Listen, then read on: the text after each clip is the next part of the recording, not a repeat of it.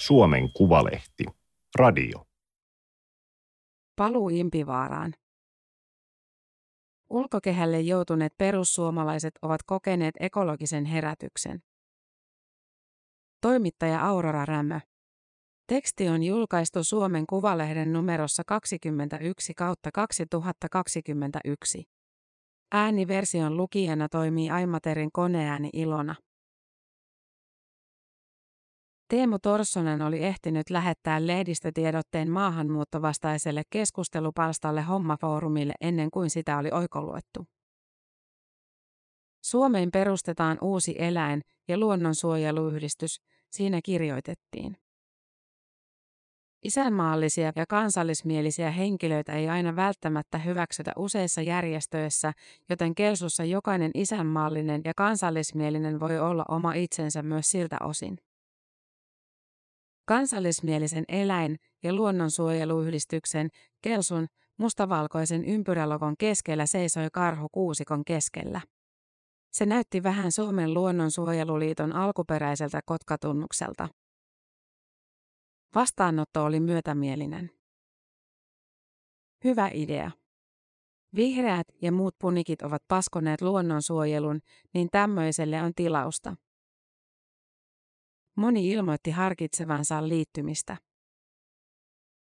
Tälle yhdistykselle joko on tilausta tai tälle täytyy raivata tilaa vieraslajeja kitkemällä isänmaan kamarasta ja kamaralta kansallislajien suojelemiseksi. Torssonen lähetti tiedotteen kaverilleen luettavaksi hommaa viestiä seuranneena päivänä elokuussa 2017. Kaveri oli korjaillut kirjoitelmia aiemminkin. Torssonen istui Jyväskylän kunnanvaltuustossa, tekstejä täytyy tuottaa paljon. Miehet olivat tavanneet Jyväskylän perussuomalaisten kokouksissa tai ehkä hommafoorumin tapaamisissa, kumpikaan ei enää myöhemmin muistanut ensikohtaamista. Kaveri kuului tukiryhmään. Se kannatti Torsosta perussuomalaisten eduskuntavaaliehdokaslistoille vuoden 2019 vaaleihin. Kaveri vastasi puolessa tunnissa. Poistin tuosta sen kantasuomalaiset ja niin edelleen. Koska se oli ehkä hieman liian runollista lehdistötiedotteeseen. Kuikan kanssa ja niin edelleen. Samoihin aikoihin, kun Keski-Suomessa rekisteröitiin yhdistystä, luonnonsuojelu löydettiin keskustelupalstoilla. Internetin etusivu, niin Reddit-palvelu itseään kutsuu. Sen alalangassa, nimeltään Debate Fascism, keskustelua fasismista, vaihdettiin näkemyksiä ekofasismista. Viestejä ei ollut montaakaan, joitain kymmeniä, mutta jonkinlainen ryhmä vaikutti löytäneen toisensa. Lanka on nyttemmin poistettu sääntöjen vastaisena ja väkivaltaisena. Twitter-profiileissa alkoi näkyä yhä useammin kuusen muotoisia emojeita ja riimukirjaimia. Samoja, joita on versioitu Suomessa kielletyn pohjoismaisen vastarintaliikkeen lipussa. Netti-ideologit kirjoittivat ihailevansa natsipuolueen maatalousministerin Richard Walter Darren ajattelua, viljelivät iskusanoja kuten Blunt und Boden ja Lebensraum. Rotuoppia ja norjalaista mytologiaa ja linkolaa. Lainattiin satunnaisia sitaatteja suoraan englanninkielisestä Wikipediasta, perusteltiin niillä valkoista kansallisvaltiota. Kuten Pentti Linkola sanoo, elämän pahin vihollinen on liikaa elämää, liikaa ihmiselämää, yksi kirjoitti. Maahanmuutto lisää väestönkasvua länsimaissa, palstalla selitettiin. Se lisää luonnon kuormitusta ja aiheuttaa planeetan tuhon. Kaikki ne saasteet ja jätteet. Vielä kymmenisen vuotta sitten Timo Hännikäinen oli luontoarvojensa kanssa melko yksin. Hän on esseisti, kirjailija ja, no, traditionalistinen yksityisajattelija. Tuttu salamurhaaja Eugens Haumanin muistotilaisuudessa poseeraamisesta, tuttu porttikielosta kirjamessuille. Vuonna 2015 uutisoitiin valtakunnallisesti, että Hännikäinen oli kirjoitellut humalassa erilaisten järjestöjen Facebook-seinille muun muassa hevosen kyrpä. Hännikäinen tuntee Linkolansa paremmin. Linkola on aina arvostettu kansallismielisten keskuudessa. Se on varmaan ihan ymmärrettävää, vaikka Linkola ei ollut itse varsinaisesti nationalisti. Hän ei nähnyt kansallisvaltiolla arvoa sinänsä. Hännikäinen selitti ajatteluaan Image-lehden haastattelussa vuonna 2014. Hän sanoi vastustavansa rotuhierarkioita ja etnistä eriarvoisuutta, pitävänsä imperialismia länsimaiden suurimpana virheenä, mutta suomalaista kulttuuria säilyttämisen arvoisena. Hän lainasi esseisti Matti Mäkelää, suomalaisuudessa yhdistyvät metsän ja sivilisaation rajapinta. Hännikäinen piti seitsemää veljestä Suomen kansallisepoksena. Veljesten tyyli on ihanteellinen. He eivät torju ulkopuolelta tulevia vaikutteita, mutta suostuvat ottamaan ne vastaan vain omalla tavallaan, Hännikäinen sanoi lehdelle. Enää Hännikäinen ei ole ainoa. Viime vuosina hänen päätoimittamaansa verkkolehtisarastukseen on alkanut tulla juttutarjouksia, jotka käsittelevät luonnonsuojelua ja ekologisia kysymyksiä. Hännikäinen ei kuulu mihinkään puolueeseen, mutta tuntee paljon varsinkin perussuomalaisia. Yksityisissä keskusteluissa kuulee paljon selkeämpiäkin ekologisia näkemyksiä kuin mitä tähän mennessä on julkisuuteen tuotu. Se on pikkuisen pinnanalaista, mutta alkaa näkyä selvemmin, mitä pidän toki myönteisenä kehityksenä, hän kertoo puhelimessa. Perussuomalaiset ei ole profiloitunut ympäristöpuolueena. Se haluaa laskea bensan hintaa, vastustaa hallituksen ilmastotoimia ja nostaa äläkään koulujen kasvisruokapäivästä.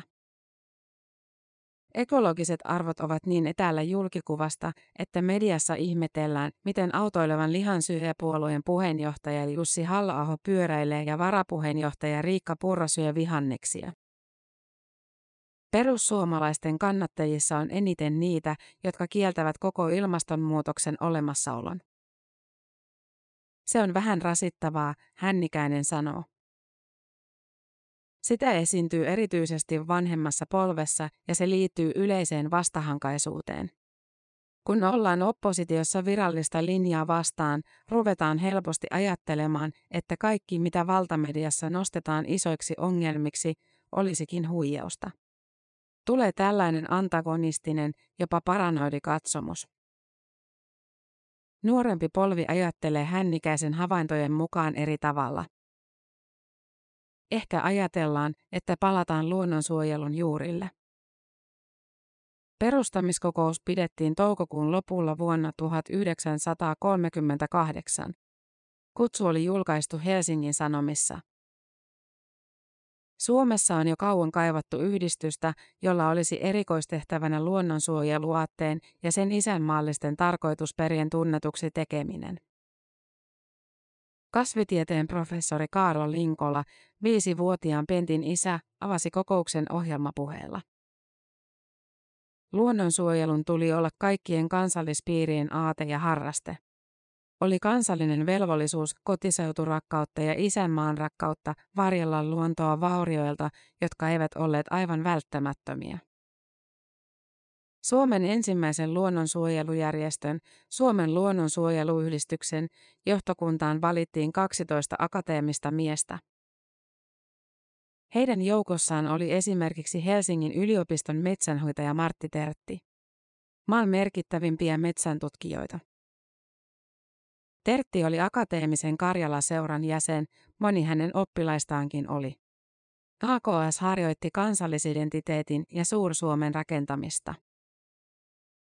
Mikä minulle on pyhää ja kallista, uhraavani työni ja elämäni isänmaalleni, Suomen kansallisen herättämisen, Karjalan ja Inkerin, suuren Suomen puolesta, lausuttiin seuran lippuvalassa.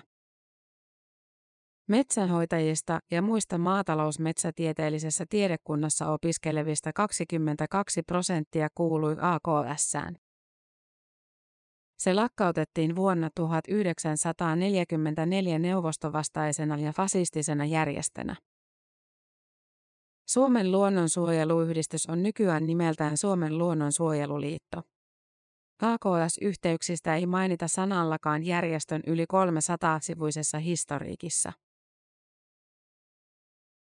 Teemu Torssosen perustama kansallismielinen eläin- ja luonnonsuojeluyhdistys Kelsu keräsi alle vuodessa noin sata jäsentä. Niin järjestö itse ilmoitti. Muutkin, kuten Suomen sisujärjestö ja kansalainen lehti, olivat alkaneet nostaa ympäristöasioita esille.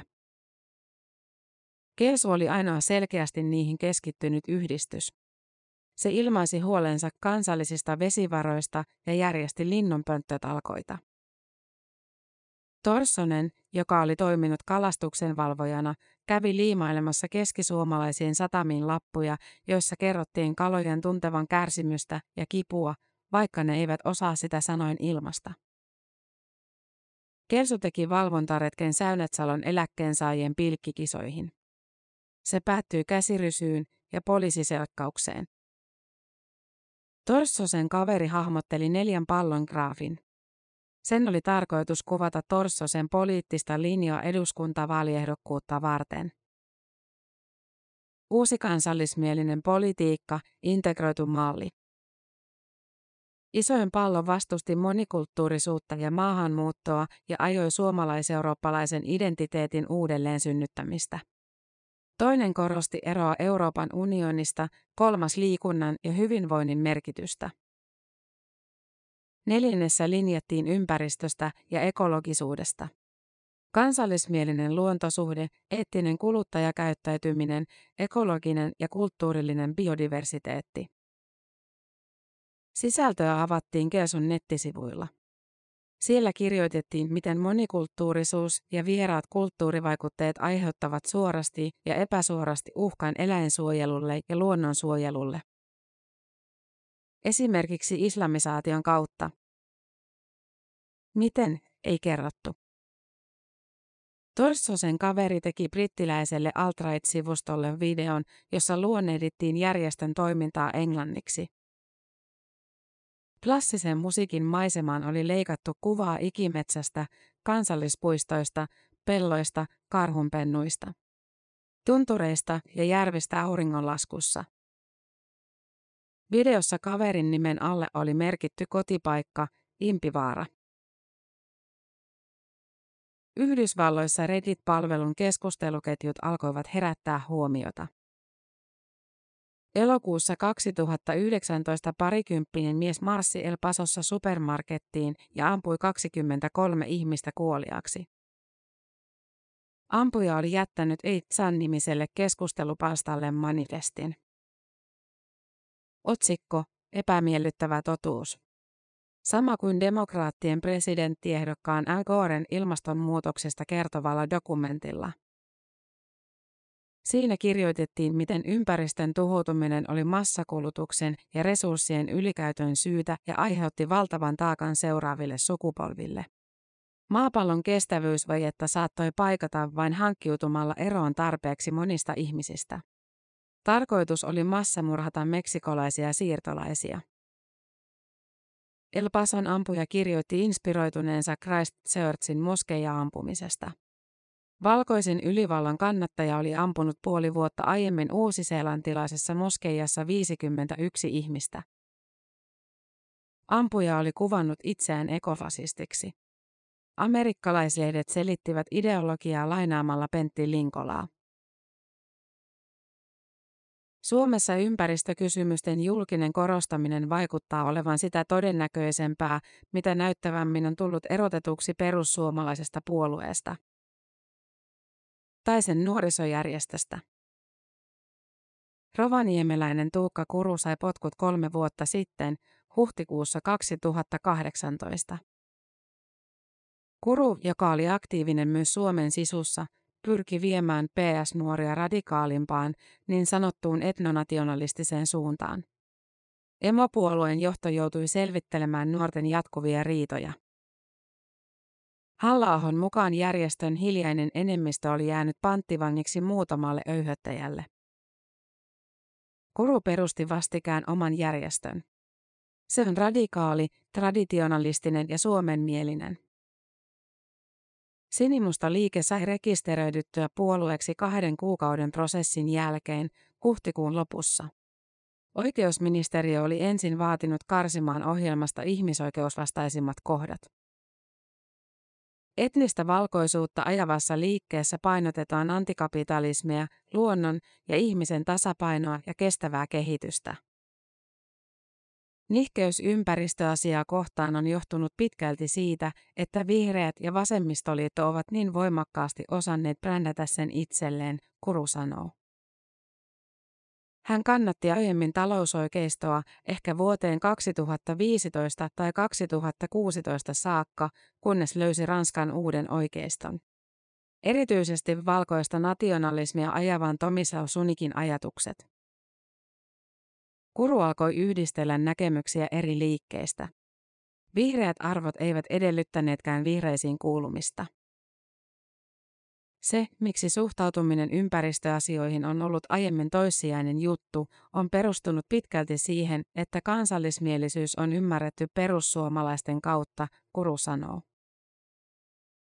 Näkisin, että perussuomalaisten ulkopuolelle on nyt muodostunut äänekkäämpi kansallismielisten joukko, jota ei sido perussuomalaisten peruskannattajakunta.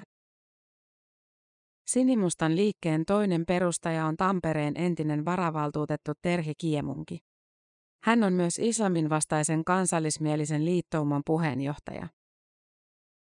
Terhi, vähän vanhemman ikäluokan edustaja, huomasi, minkälaiset rajat ukkopuolueen parlamentaarisessa kansallismielisessä toiminnassa on, ja minä huomasin saman nuorten puolella, Kuru sanoo. Se on melko kauniisti muotoiltu. Kiemunki erotettiin perussuomalaisista vuonna 2017. Hän oli kirjoitellut vuosia rasistisia päivityksiä, saanut varoituksen eduskunnan kansliasta ja tuomittu kiihottamisesta kansanryhmää vastaan. Sinimusta liike vaati ohjelmassaan kaiken Suomen kansallisvaltion vastaisen mediasisällön kriminalisoimista, oikeusministeriö käski poistamaan kohdan, mutta ei pitänyt esimerkiksi ilmastonmuutoksesta kertomista sellaisena. Toisin kuin perussuomalaisten reunamilla, liikkeessä ei ajatella, etteikö ilmastonmuutos olisi todellinen asia. Globalisaation vastustaminen aiheuttaa tosin ylitsepääsemättömän ongelman, miten ratkaista ympäristöongelmat, jotka ylittävät kansallisvaltioiden rajat. Kuru vastaa ympäripyöreästi jotain Pariisin ilmastosopimuksen ehdoista. Ne ovat epäreilut kehittyneille maille, mutta ei hän sinänsä valtioiden välisiä sopimuksia vastusta. Tarkoitus on muutenkin pyrkiä vaikuttamaan parlamentaarisesti puolueena, siitäkin huolimatta, että juuri parlamentarismin rajat tulivat perussuomalaisessa puolueessa vastaan. Kuru puhuu aatteellisuudesta. Vähiten hän Suomen luontoa rasittaisi se, että täällä ei asuisi yhtäkään ihmistä, mutta en minä ihan sellaista johtopäätöstä haluaisi tehdä. Teemu Torssonen ei päässyt perussuomalaisten ehdokaslistalle vuoden 2019 eduskuntavaaleissa. Keski-Suomen piiri torppasi osallistumisen. Järjestössä Torssosta pidettiin arvaamattomana ja äkkivääränä. Toukokuussa 2019 hänet erotettiin perussuomalaisesta puolueesta. Myöhemmin Torssosta epäiltiin piirin puheenjohtajan Pekka Katajan murhan yrityksestä. Kaksi miestä tunkeutui heinäkuussa 2020 Katajan kotiin ja pahoinpiteli tätä metallisella esineellä. 21 iskua päähän. Kataja selviytyi täpärästi hengissä. Torsosen sormenjäljet löytyivät paketista, jonka varjolla Katajan kotiin oli päästy. Näyttö ei riittänyt rikossyytteisiin. Syyttäjä nosti rikossyytteen kaveria vastaan. Sitä samaa, joka oli oikolukenut Torsosen kirjoittamia lehdistötiedotteita ja ollut mukana perustamassa Kelsu-yhdistystä. Hänenkin sormestaan oli jäänyt jälki Katajalle toimitettuun pakettiin. Käräjäoikeus hylkäsi tämänkin syytteen maaliskuussa 2021. Poliisikuulusteluissa Torssonen teki eroa äärioikeistoon, kuvailisin itseäni moderniksi kansallismieliseksi, en natsiksi tai uuskansallissosialistiksi. Kelsu ry kieltäytyi haastattelusta, koska kommentit saattaisivat olla väärässä asiayhteydessä. Tämä oli Suomen Kuvalehden juttu Paluu Impivaaraan. Ääniversion lukijana toimi Aimaterin koneääni Ilona.